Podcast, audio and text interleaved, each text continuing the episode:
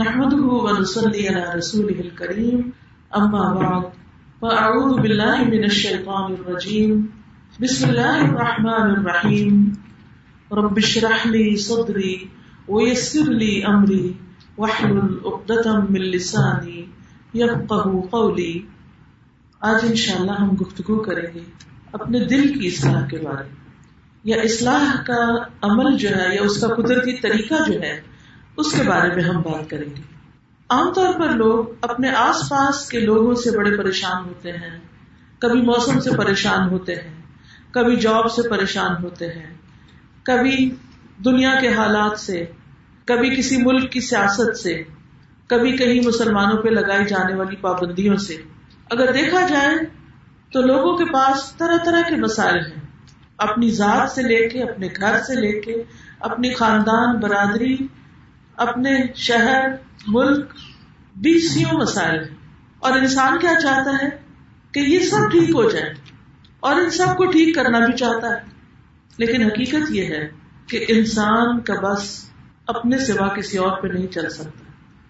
انسان دوسروں کو کہہ تو سکتا ہے، ان کے بارے میں تمنا تو کر سکتا ہے، خواہش تو کر سکتا ہے، لیکن حقیقت میں اس کا بس نہیں چلتا ہے کسی پر.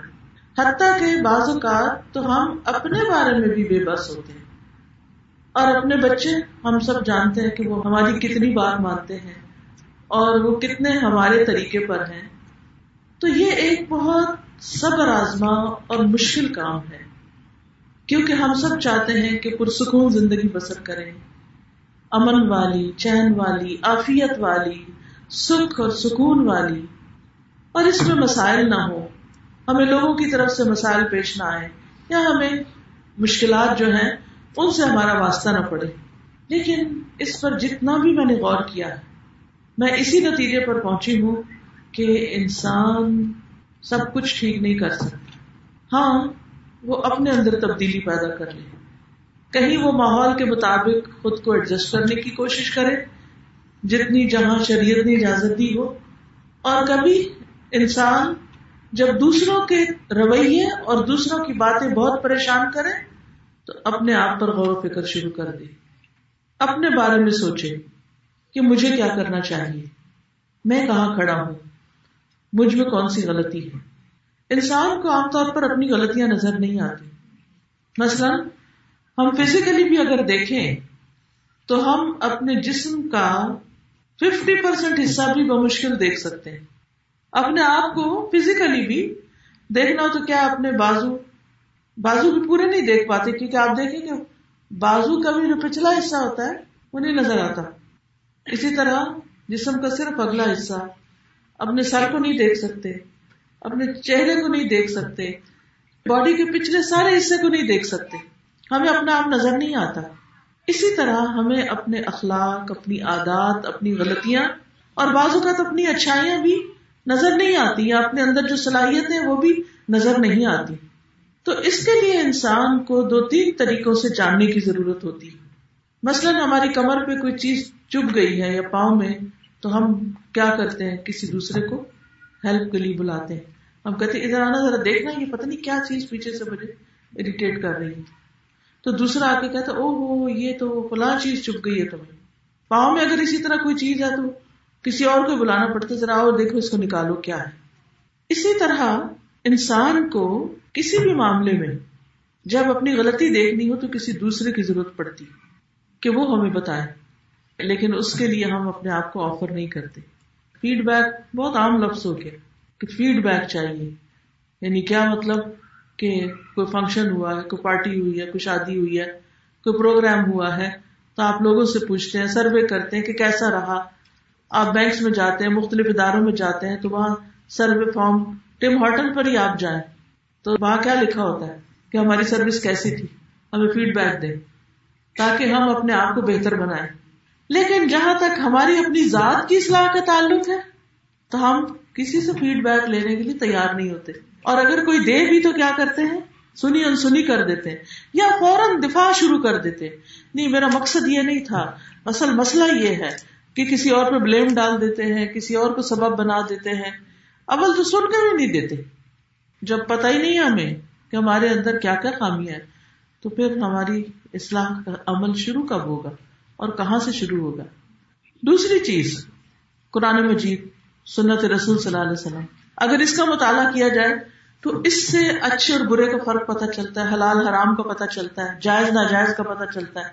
لیکن اس کو بھی جب ہم پڑھ رہے ہوتے ہیں تو ہم زیادہ سے زیادہ کیا کرتے ہیں کہ ہم اس کو پڑھتے ہوئے یہ کہتے ہیں ہاں یہ یہود کے بارے میں بات آئی ہے، یہ تو کرسچنز کی بات ہو رہی ہے، یہ تو مشرکین کی بات ہو رہی ہے.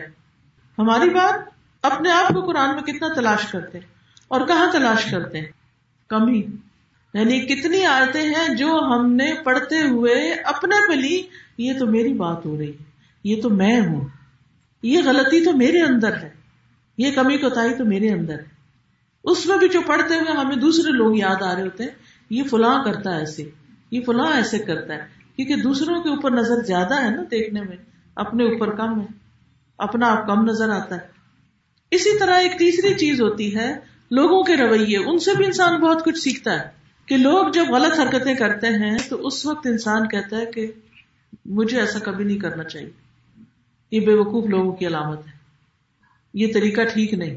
لیکن اس سے بھی بہت سے لوگ نہیں سیکھتے کہ جو غلطی کسی نے کی وہ میں تو نہ دہراؤں، کوئی گڑے میں گر رہا ہے میں تو نہ گروں. لیکن اس میں بھی ہم کیا کرتے ہیں کہ خود تجربہ کرنا چاہتے ہیں. ماں باپ سو سمجھائیں بچوں کو کہ دیکھو یہ نہ کرنا، وہاں نہ جانا، اس سے نہ ملنا، کوئی فرق نہیں پڑتا، کوئی اثر نہیں پڑتا، کوئی کان پہ جو نہیں رینگتی. جب خود غلطی کر کے، خود دھکا کھا کے سنبھلتے ہیں تو پھر سمجھ آتا ہے کہ اوہ غلطی کی. تو ایسے میں انسان کی اصلاح پھر ہو نہیں پاتی.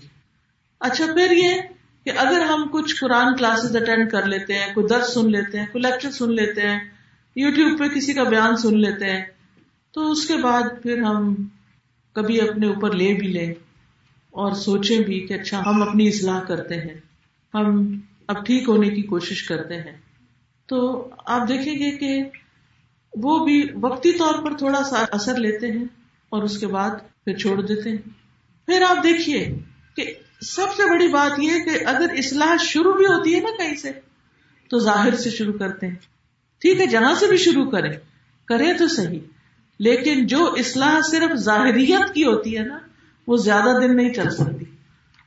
ظاہریت کی اصلاح کیا ہوتی ہے؟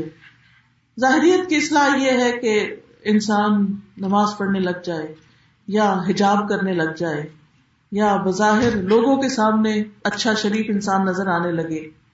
اس میں بعض اوقات دل اور زبان میں بڑا فرق ہوتا ہے، دل اور عمل میں بڑا فرق ہوتا ہے. اسی لیے بہت سے لوگ دین والوں سے بھی اوفینڈ ہونے لگتے ہیں.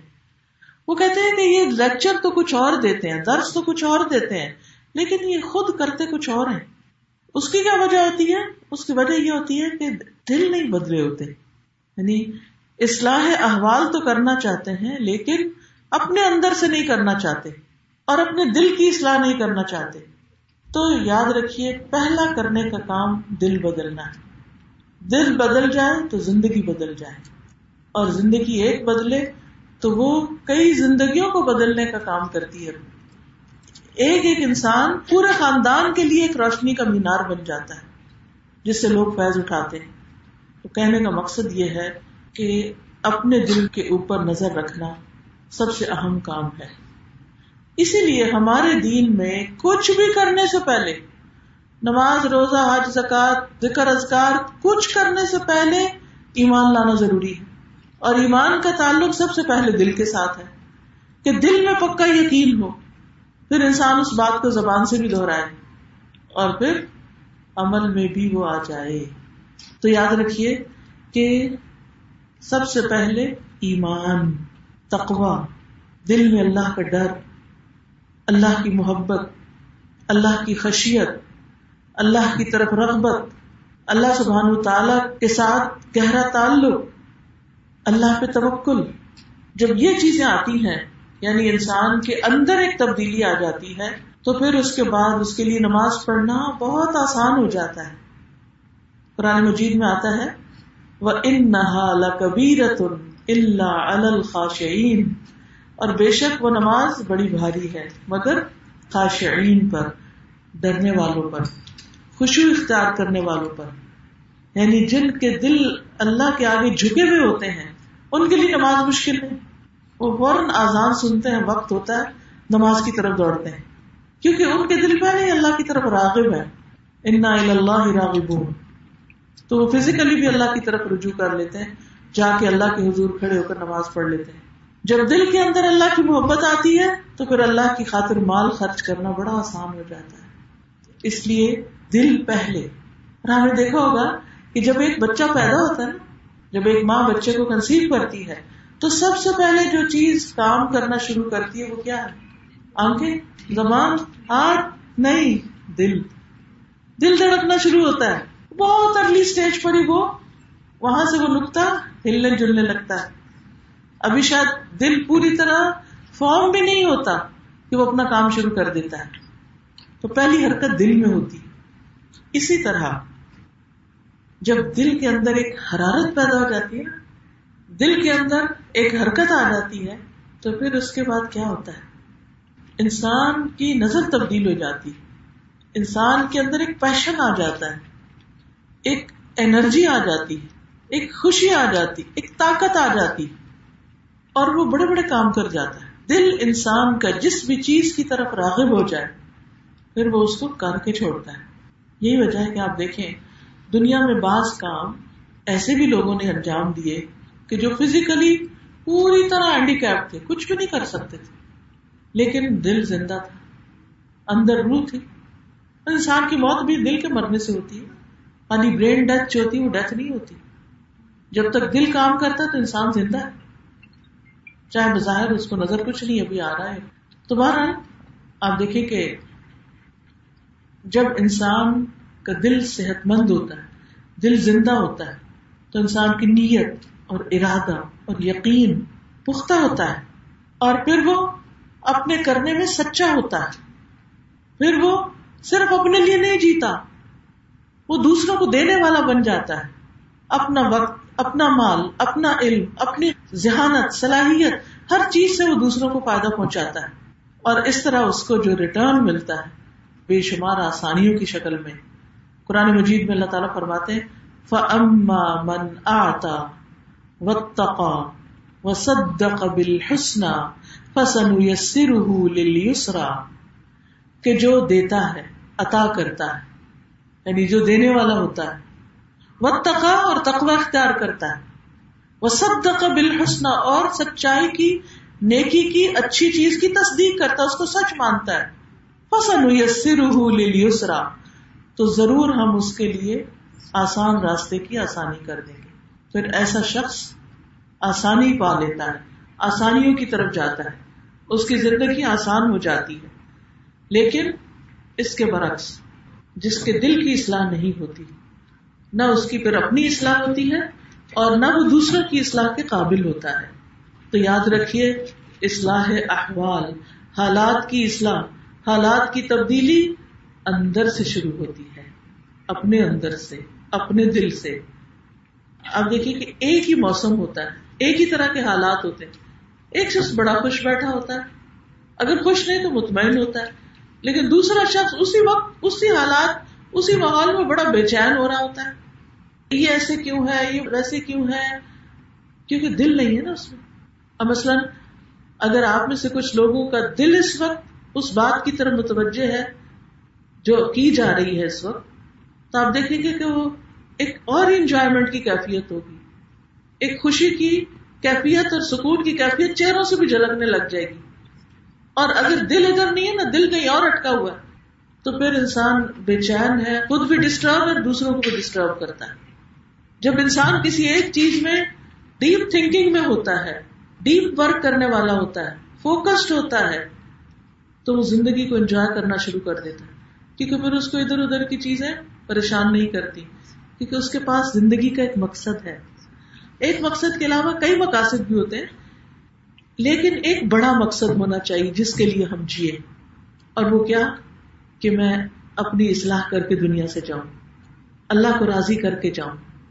قرآن مجید میں آتا ہے قد افلح من تزکى وذکر اسم ربہ فصلی بل تؤثرون الحیات الدنیا والآخرة خیر وابقى ان هذا لفی الصحف الاولى صحف ابراہیم و موسیٰ قد افلح، یقیناً فلاح پا گیا، من تزکا، جس نے تزکیہ کر لیا، جو پاک ہو گیا. اور یہاں پاکی سے مراد نہانا دھونا نہیں ہے، اس سے مراد دلوں کی صفائی ہے. وذکر اسم ربہ، اور اپنے رب کا نام لیا زبان کی پاکیزگی. فصلی، پھر نماز پڑھی جسم کی پاکیزگی. یہ ہے کامیابی کے نکات، ایسا شخص کامیاب ہوا.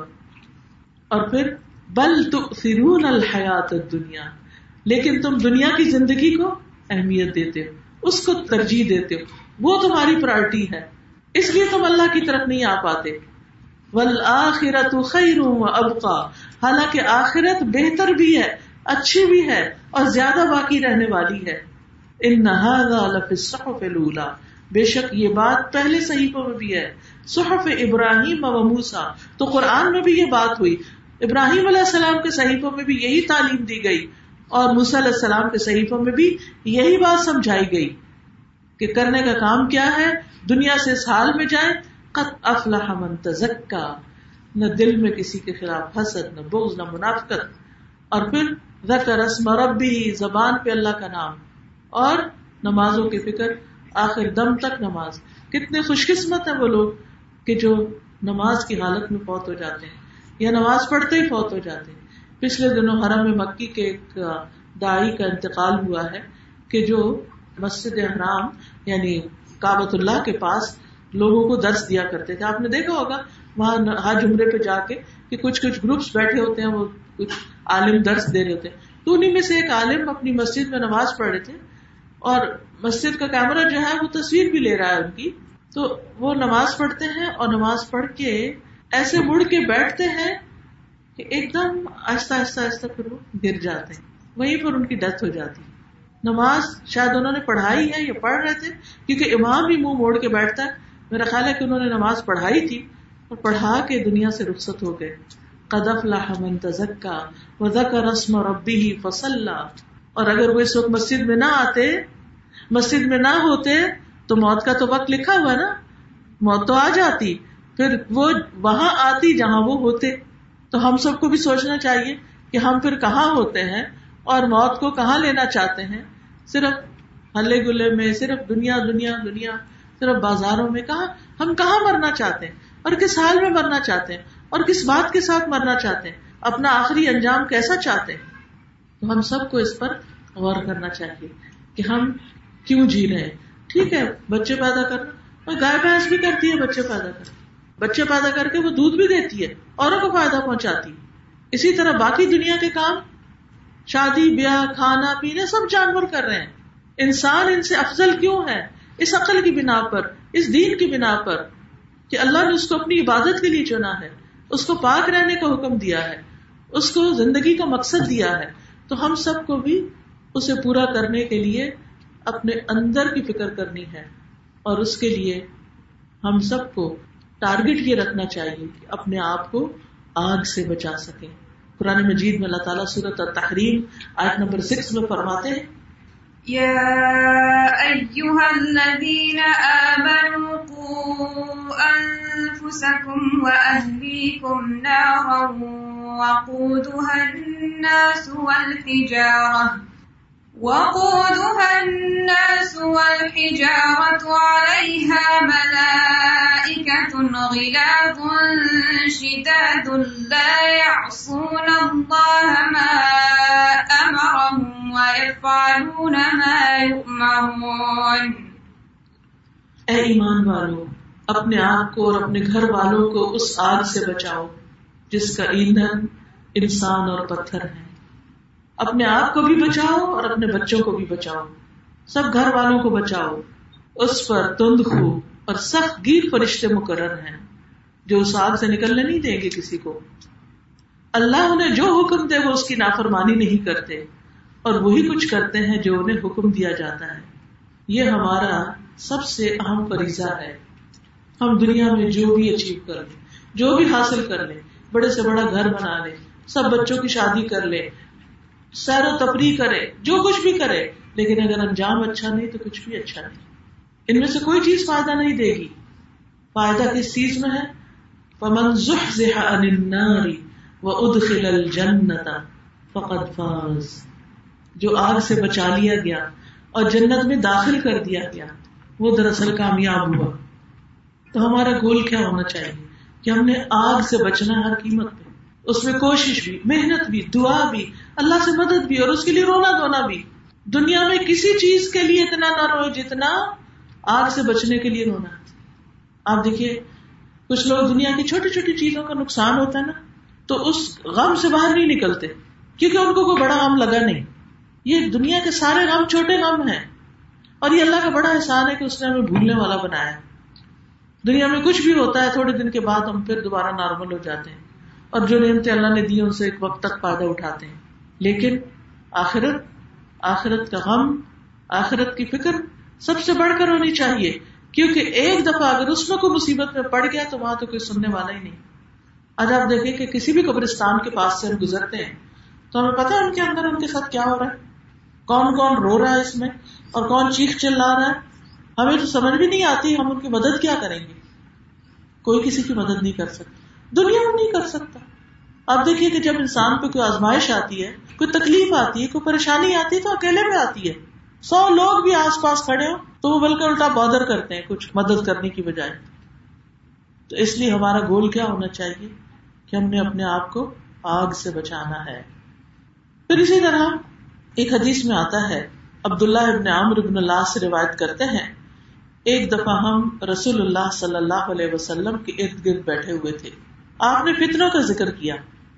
آپ نے فرمایا جب تم دیکھو کہ لوگ اپنے عہدوں میں بے وفائی کرنے لگے، وعدے نہیں پورے کرتے، کمٹمنٹ نہیں نبھاتے، امانتوں کا معاملہ انتہائی خفیف ہو گیا ہے، یعنی کسی کے پاس کوئی بات امانت رکھیں، کوئی چیز امانت رکھیں تو کوئی پرواہ نہیں کرتا، کوئی ڈیوٹی کسی کو دیں تو اس میں ذمہ داری نہیں نبھاتا، اور ان کی آپس کی حالت اس طرح ہو گئی ہے، اور آپ نے اپنی انگلیوں کو ایک دوسرے کے اندر ڈال کر دکھایا، یعنی اختلافات بہت بڑھ گئے ہیں، آپس میں کیا کرتے گتھم گتھا ہو رہے ہیں، لڑائی جھگڑے کر رہے ہیں۔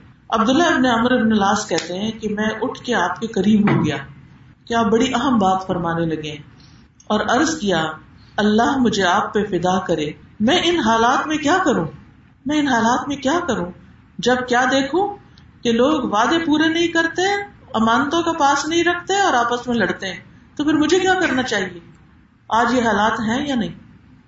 آپ نے فرمایا اپنے گھر کو لازم پکڑنا، اپنی زبان کے مالک بن جانا، یعنی خاموش رہنا اور نیکی پر عمل کرنا اور برائی کو چھوڑ دینا، اور اپنی ذات کی فکر کرنا اور عام لوگوں کی فکر چھوڑ دینا، یعنی اپنی فکر شروع کر دینا کہ میں وعدہ پورا کرتا ہوں کہ نہیں، میں امانت میں خیانت تو نہیں کرتا، اور میں کسی کے ساتھ لڑائی جھگڑے کی ٹرمز پر تو نہیں۔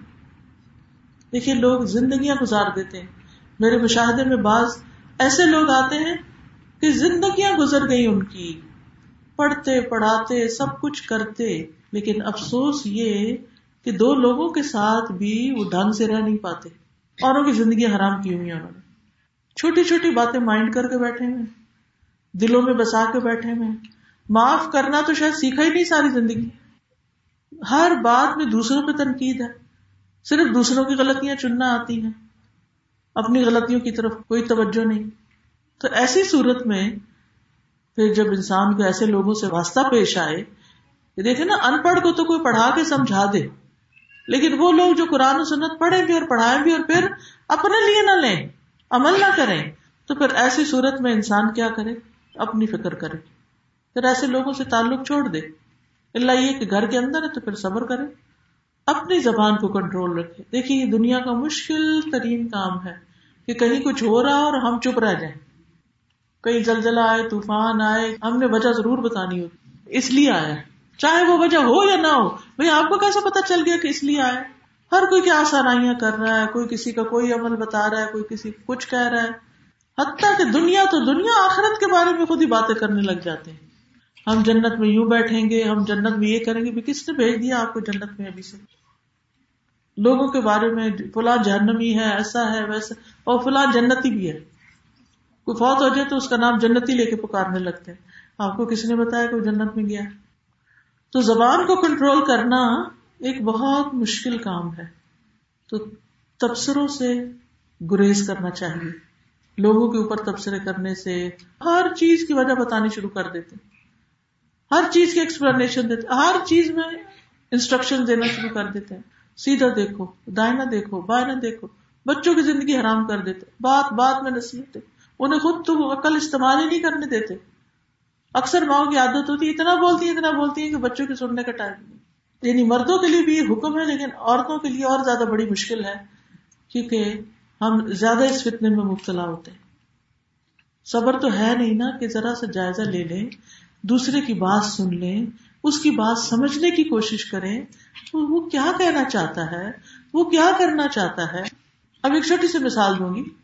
مثلاً کئی دفعہ ایسا ہوتا ہے جیسے میں گاڑی میں بیٹھتی ہوں نا, تو ابھی بیٹھ کے وہ تین دفعہ اللہ اکبر پڑھنی ہوتی ہے, الحمدللہ پڑھنا ہوتا ہے, دعا پڑھنی ہوتی ہے. اپنے آپ کو انسان درست کرتا ہے, سیٹ پہ سیدھے ہو کے بیٹھتا ہے, کیونکہ قرآن مجید میں آتا ہے جب تم بالکل درست ہو کر بیٹھ جاؤ تو پھر دعا پڑھو. یعنی کہ ایک ٹانگ اندر اور ایک باہر, تو تم جلدی جلدی پڑھ کے تو فارغ ہو جاؤ. ساتھ ہی انسٹرکشن ملنے لگتی ہیں, بیلٹ لگا لیجیے, اللہ کے واسطے بیٹھنے تو دو. کئی سال یہاں رہنے کے باوجود اگر مجھے یہ نہیں آج تک پتا چلا کہ بیلٹ لگانی ہوتی ہے, اور زندگی کے اسٹیج تک پہنچ کر تو حیرت ہوتی ہے کہ نہ بڑے کو دیکھتے ہیں نہ چھوٹے کو دیکھتے ہیں, صرف بولے چلے جاتے ہیں بغیر سوچے سمجھے. آٹو پہ ہے نا, ہر وقت بچوں کے ساتھ واسطہ ہے, لہٰذا بڑے بھی آ جائے تو ان کو بھی بچہ بنا کے ان سے ڈیل کرتے ہیں. ہر چیز میں نصیحت, یہ ایسا کر لیں ویسا کر, اور پھر بعض لوگ تو سر پہ سوار ہو جاتے ہیں, وہ کرا کے چھوڑتے ہیں.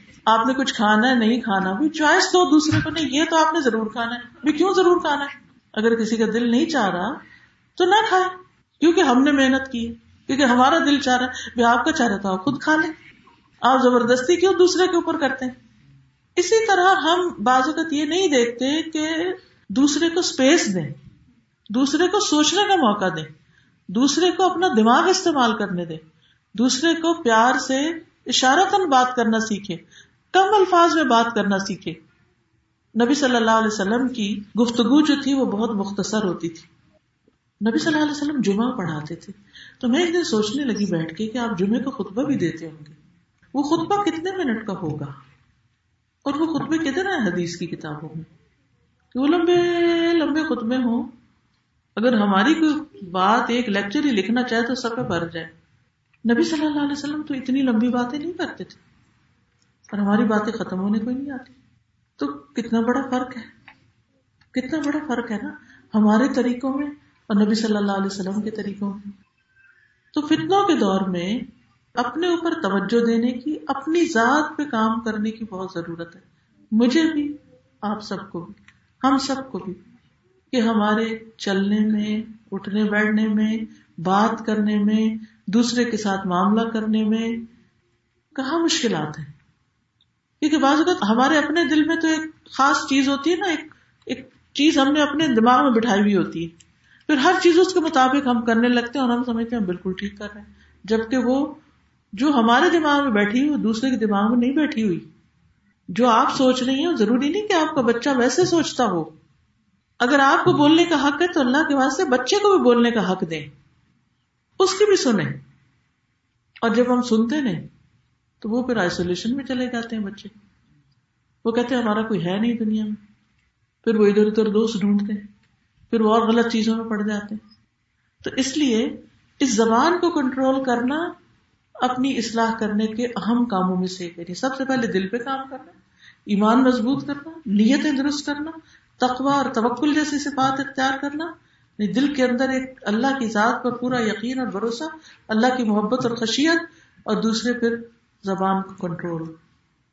قرآن مجید میں اللہ تعالیٰ فرماتے ہیں ذلك بأن الله لم يكن مغيرا نعمة أنعمها على قوم حتى أنعمها على قوم حتى يغيروا ما بأنفسهم وأن الله سميع عليم. ایسا اس لیے ہوتا ہے کہ اللہ کا طریقہ یہ ہے کہ اللہ اگر کسی قوم کو نعمت سے نوازے تو وہ اس نعمت کو اس وقت تک ان سے نہیں بدلتا جب تک وہ قوم خود اپنے طرز عمل کو نہیں بدل دیتی ہے, اور اللہ سب کچھ سننے اور جاننے والا ہے. یعنی ہمارے اچھے حالات نہیں بدلتے, برے حالات نہیں ہوتے, جب تک ہم خود ٹھیک رہیں, اور ہمارے تکلیف دہ حالات بھی نہیں بدلتے جب تک ہم اپنی اصلاح کا کام نہ شروع کریں. اگر ہم یہ چاہتے ہیں کہ ہمارے حالات بہتر ہو جائے تو پھر ہمیں اپنے اوپر ورک کرنے کی ضرورت ہے, اپنے اوپر کام کرنے کی ضرورت ہے. اپنی اصلاح ہی نجات کا راستہ ہے.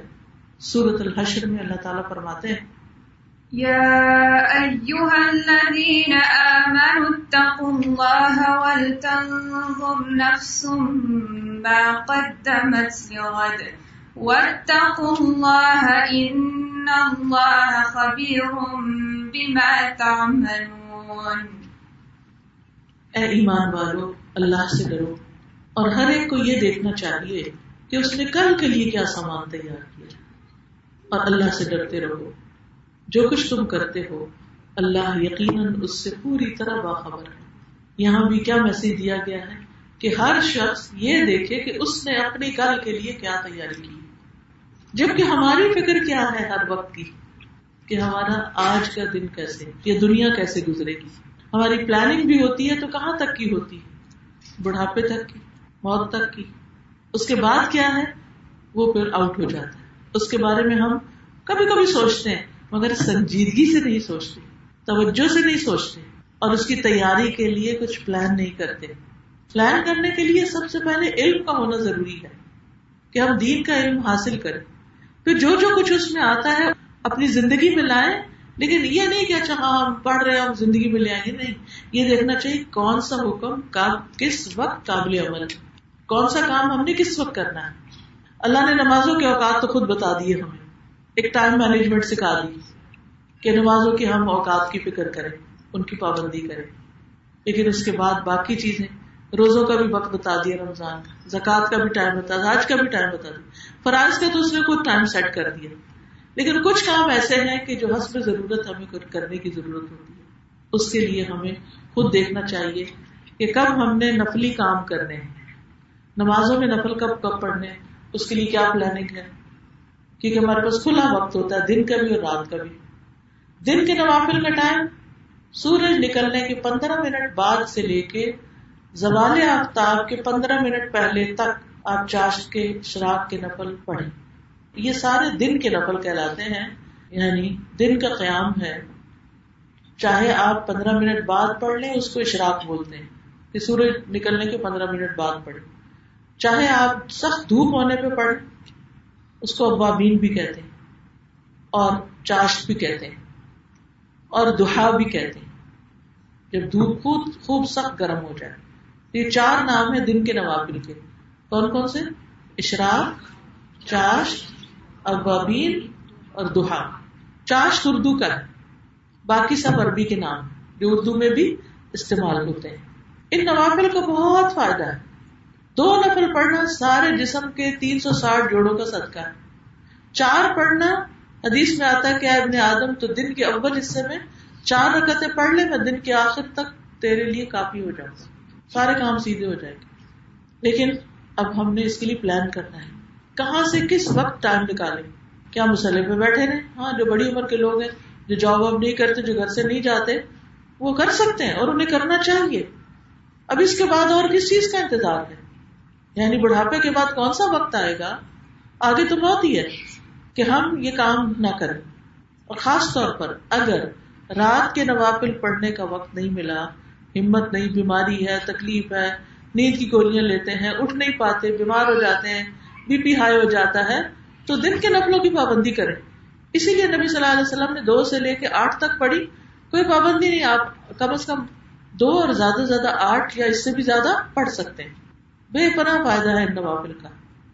نوافل جو ہے جب انسان ادا کرنے لگتا ہے تو پھر اللہ تعالیٰ بندے سے محبت کرتا ہے. اچھا, رات کے نوافل کون سے ہیں؟ اس کو قیام اللیل کہتے ہیں. اول رات میں جب پڑھتے ہیں رمضان میں جیسے, تو تراویح کہلاتے ہیں, اور سو کے جب اٹھ کے پڑھتے تو تہجد کہلاتے ہیں. اور اس کا وقت عشاء کی نماز کے بعد سے لے کر فجر کی نماز تک, حتی مطلع الفجر, فجر طلوع ہونے تک, جس حصے میں مرضی پڑھے. افضل پچھلی رات کے ہیں, ادروائز جس وقت بھی آپ پڑھے. اب اللہ نے فرض نمازوں کا وقت بتا دیا, نوافل کے لیے آپ کو کھلا ٹائم دے دیا, اس میں سے کوئی بھی ٹائم جو آپ کو سوٹ کرتا ہے. جو لوگ تہجد کے لیے نہیں اٹھ سکتے وہ عشاء کی نماز پڑھ کے عشاء کے چار فرض اور دو سنت پڑھنے کے بعد چاہے دو نفل پڑھے چار پڑھے چھ پڑھے پڑھ کے بتر پڑھ کے سو سکتے ہیں. ان کا قیام اللیل ہو گیا, یعنی وہ جو قیام اللیل کا اجر ہے نا وہ ہو جائے گا, یعنی رات کے نوافل ادا کرنے کا. اور اگر اٹھنا چاہیں, اٹھنے والے ہیں, تو پھر آپ رات کے تیسرے حصے میں اٹھیں, یعنی دو بجے ڈھائی بجے سے لے کر فجر کی اذان سے پہلے تک اٹھ کے آپ دو پڑھے چار پڑھے چھ پڑھے آٹھ پڑھے. نبی صلی اللہ علیہ وسلم رمضان اور غیر رمضان میں گیارہ رکعتوں سے زیادہ نہیں پڑھتے تھے, لیکن بہت لمبی ہوتی تھی وہ رکعتیں. تو بہرحال یہ کیا ہے دراصل ما قدمت لغد, یہ ہم اپنے کل کے لیے تیاری کر رہے ہیں. جیسے دنیا میں سفر کرنا ہوتا ہے نا تو ہم پیکنگ شروع کرتے ہیں. آپ میں سے جو لوگ بیک ہوم پاکستان انڈیا وغیرہ جاتے ہوں گے تو وہ کیا کرتے ہیں, مجھے آپ کو تو نہیں پتا, لیکن میں آتے ہی جانے کی تیاری شروع کر دیتی ہوں. کس طرح کہ جو جو چیز استعمال میں نہیں ہوتی وہ سب ایک طرف رکھنا شروع کر دیتی کہ یہ وہاں کے لوگوں کے استعمال میں آ جاتی, میرے پاس زائد ہیں یہ وہاں کام آ جائے گی, ان کو ابھی سے ہی الگ کرنا شروع کر دو. اور تھوڑی تھوڑی تھوڑی تھوڑی تھوڑی کرتے جس دن جانا ہو پھر اس دن بہت بڑا کام نہیں ہوتا, بس ضرورت کی چند چیزیں رکھی اور چل دیے. اسی طرح ایک بکسا بنا لیں آخرت کا, اور اپنے آپ سے کہا کریں یہ میری آخرت کے لیے, یہ کام میری آخرت کے لیے. مثلاً آپ نے اپنی ذات پہ خرچ کیا, اپنے بچوں, نیکی کے نیت سے کریں گے اچھے, وہ بھی انشاءاللہ اجر ملے گا, لیکن کچھ اپنی ذات اور بچوں سے الگ بھی کسی اور پہ خرچ کریں, اپنے بہن بھائیوں کے بچوں پر, ان کی تعلیم کے لیے. اگر آپ نے خود حج عمرہ کر لیا اور آپ کے پاس ایکسٹرا پیسے ہیں اور آپ کی والدہ کو بڑا شوق ہے لیکن ساری زندگی نہ جا سکی آپ کو پال پال کے, ان کے لیے انتظام کر دیں. اور کیا سوچے دل میں, یہ میری آخرت کے لیے, یہ میں آخرت کا سامان تیار کر رہی ہوں, مجھے ان سے شکریہ نہیں چاہیے, مجھے ان سے بدلہ نہیں چاہیے, مجھے اس کا ذکر بھی نہیں چاہیے. نوافل آپ نے پڑھے آخرت کے لیے, صدقہ خیرات آپ نے کیا آخرت کے لیے. آپ کو اللہ نے بہت مال دیا ہے, آپ نے اپنی دنیا کے لیے, دنیا کی پڑھائی, بچوں کی پڑھائی, اپنی ڈگریاں, بچوں کی ڈگریاں سب کرا لی, ابھی بھی پیسے ہیں آپ کے پاس. آپ ان کے دین کی ڈگری پر پیسے لگائیے, آپ خود اپنے دین سیکھنے پر پیسے لگائیے, آپ کسی دینی ادارے میں پیسے لگائیے, ایسے بچوں اور ایسے لوگوں کو پڑھائیے کہ جو خود نہیں پڑھ سکتے. پھر اسی طرح اللہ اگر آپ کو اس سے بھی زیادہ دے, آپ نے اپنا گھر بنا لیا, اب ایک کوئی مسجد بنائیے, یا کوئی مسجد میں کچھ لگائیے, یا کوئی مدرسہ بنائیے, اور کیا سوچئے یہ میں اپنی آخرت کے لیے گھر بنا رہی ہوں. کیونکہ من بنا للہ مسجدا بنا اللہ لہ بیتا فی الجنہ, جو اللہ کی خاطر مسجد بناتا ہے اللہ اس کے لیے جنت میں گھر بنا دے. تو یہ کیا ہے, میری آخرت کے لیے. اسی طرح وہ پہلے زمانے میں لوگ کہتے تھے ستر ہزار دفعہ کلمہ پڑھ کے اپنے قبر کے لیے پتہ نہیں کس کے لیے رکھ لو. تو اصل میں یہ وہ بھولے لوگ اس طرح کی بات کرتے ہیں شاید ایک چیز الگ سے کو بنا. یہ اسی طرح جیسے میں آپ کو کہہ رہی ہوں نا کہ دنیا کے لیے تو بہت کچھ کر لیا, اب کچھ پیسے جوڑ کے اپنی آخرت کے لیے بھی کر کے رکھ لیں. تو ویسے تو ہم جو بھی دنیا کا کام کرتے اگر ہماری نیت اچھی ہے, ہمارا ارادہ اچھا ہے, اور اس میں ہم صرف اللہ کی رضا چاہتے ہیں, کوئی دکھاوا نہیں, کوئی کسی کی تعریف کا شوق نہیں, کچھ نہیں, خاموشی سے چھپا کے بغیر بتائے پیچھے رہ کے, اور جب دل میں خیال آئے بھی تو کہ نہیں میری آخرت کے لیے. وَلْتَنْظُرْ نَفْسٌ مَا قَدَّمَتْ لِغَدٍ, ہر شخص کو دیکھتے رہنا چاہیے, دیکھنا چاہیے کل کے لیے کیا ہے. جیسے بچے کی شادی کرتی ہوتی ہے نا یا بچے کی, تو دیکھتے کہ کیا کیا تیاری ہوگی, کیا کیا رکھ لیا, کیا کہ زیور بن گیا, کپڑا بن گیا, گھر بن گیا, بیڈ روم سیٹ ہو گیا, یہ ہو گیا وہ ہو گیا, جو بھی ضروری تیاریاں کرنی ہوتی ہیں. ایک نیا گھر بن رہا ہوتا ہے, ہر ایک کو ضرورت ہوتی ہے, اسلام نے منع نہیں کیا. نبی صلی اللہ علیہ وسلم نے بھی حضرت فاطمہ رضی اللہ عنہ کا گھر جب بنایا تھا تو انتظام کیا تھا, کوئی حرج نہیں. لیکن اسی تجربے سے آپ اپنی آخرت کے لیے بھی سوچا کہ اچھا ولتنظر, دیکھیں کیا کیا کر رہی ہوں میں, کیا کیا بنا رہی ہوں وہاں کے لیے. روزانہ کے اذکار مقرر کریں اپنے لیے, تسبیحات مقرر کرے, استغفار, درود شریف, خاص طور پر جمعے کے دن درود شریف, رات کے آخری حصے میں استغفار, صبح شام تسبیح. تو اس سے کیا ہوگا, انشاءاللہ آخرت میں آپ کے لیے کچھ جب بنائیں گے تو آپ اپنے اعمال دیکھ کے خوش ہو جائیں گے. وہاں آپ کو کسی اور نے کچھ نہیں پکڑانا, وہی نکلے گا جو آپ نے آگے بھیجا ہوا ہوگا. بالکل ایسے ہی جیسے آپ جب جہاز میں سفر کرتے ہیں تو جو آپ چیک ان کرتے ہیں وہی آپ کو ڈیلیور کیا جاتا ہے, وہی آپ پک کرتے ہیں اور اپنا ٹیگ سے پہچان جاتے ہیں نا, یہ میرا بکسا نہیں, یہ ہے میرا بکسا. اور اگر غلطی سے دو باکس ایک جیسے ملتے ہوئے نظر آئے تو ٹیگ پڑھ کے واپس رکھ دیتے ہیں بیلٹ پہ. نہیں نہیں ہمارا نہیں, پتہ نہیں کیا ہے اس کے اندر, اپنا ہی اٹھاتے ہیں. تو لا تزر وازرۃ وزر اخرى, کوئی کسی دوسرے کا بوجھ نہیں اٹھائے گا, اپنا ہی بکسا اٹھانا ہے. بھر لے وہ بکسا, آج موقع ہے, کل نہیں ہوگا. عقبہ بن عامر کہتے ہیں میں نے اللہ کے رسول صلی اللہ علیہ وسلم سے پوچھا نجات کس میں ہے؟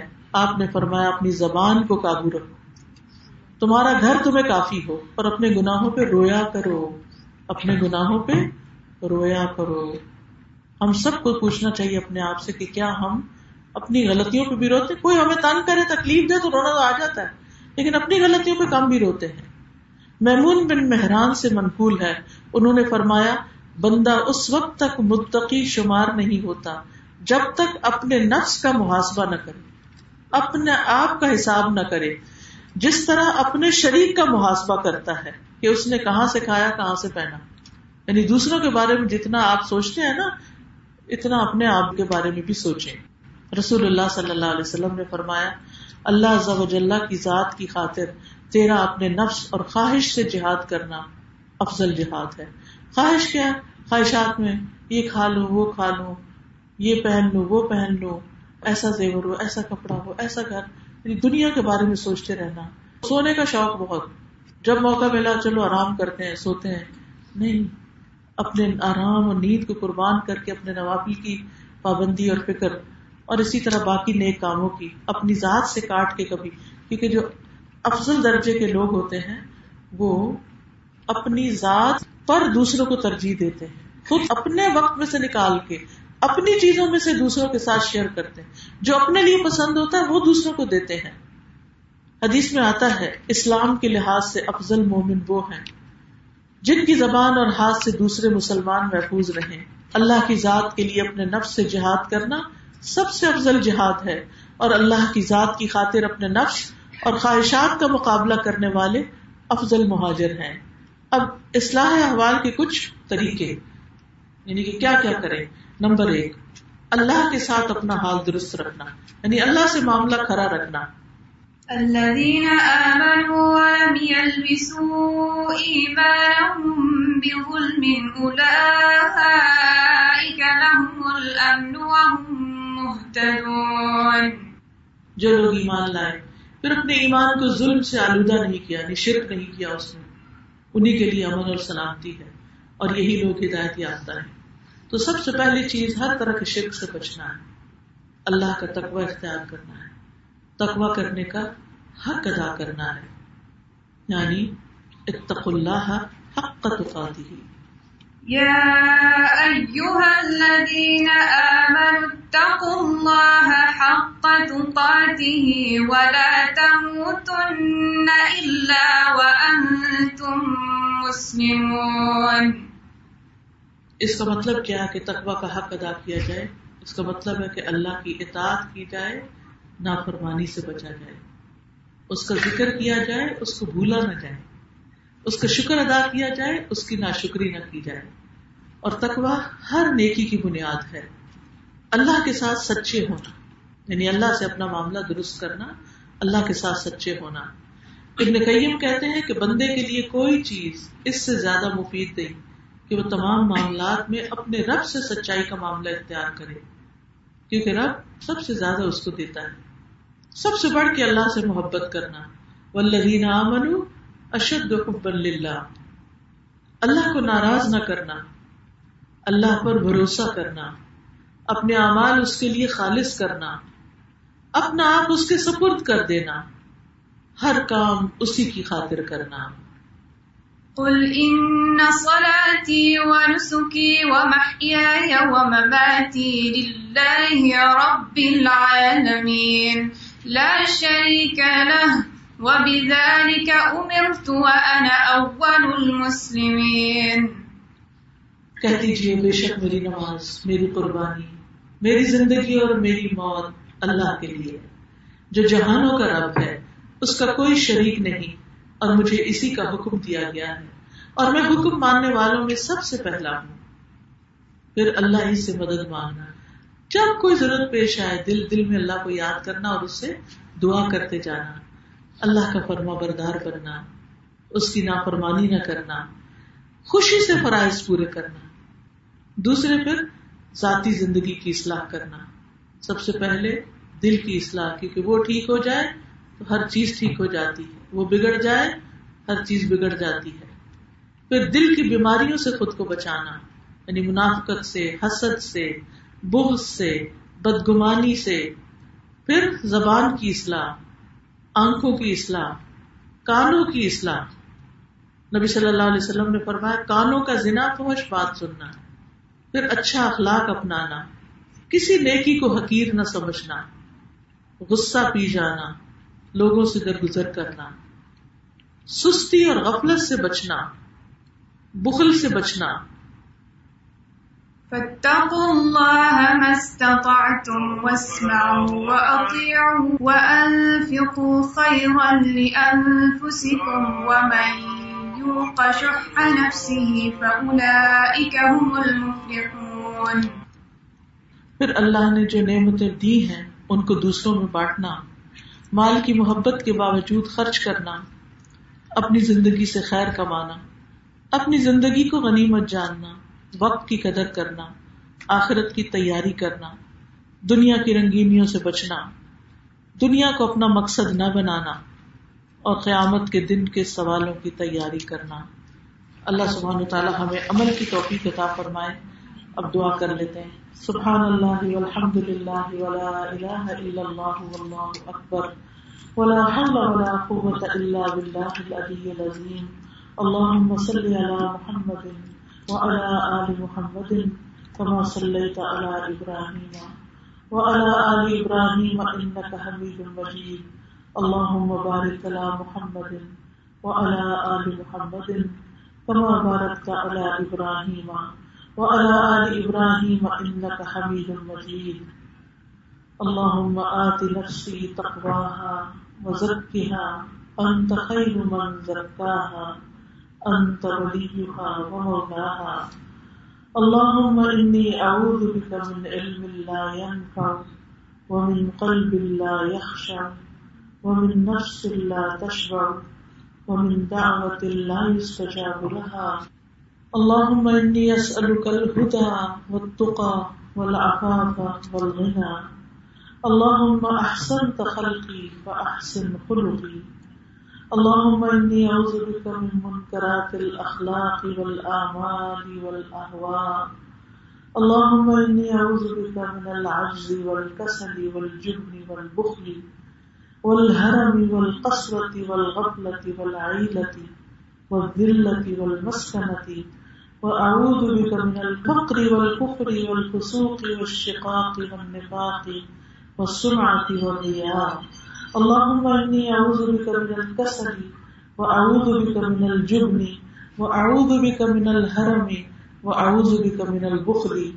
یا رب العالمین, یا ارحم الراحمین, ہمیں اچھے اخلاق عطا فرما اور ہمیں برے اخلاق سے بچا. اللہ ہمیں ایمان عطا فرما, منافقت, کفر اور شرک سے بچا.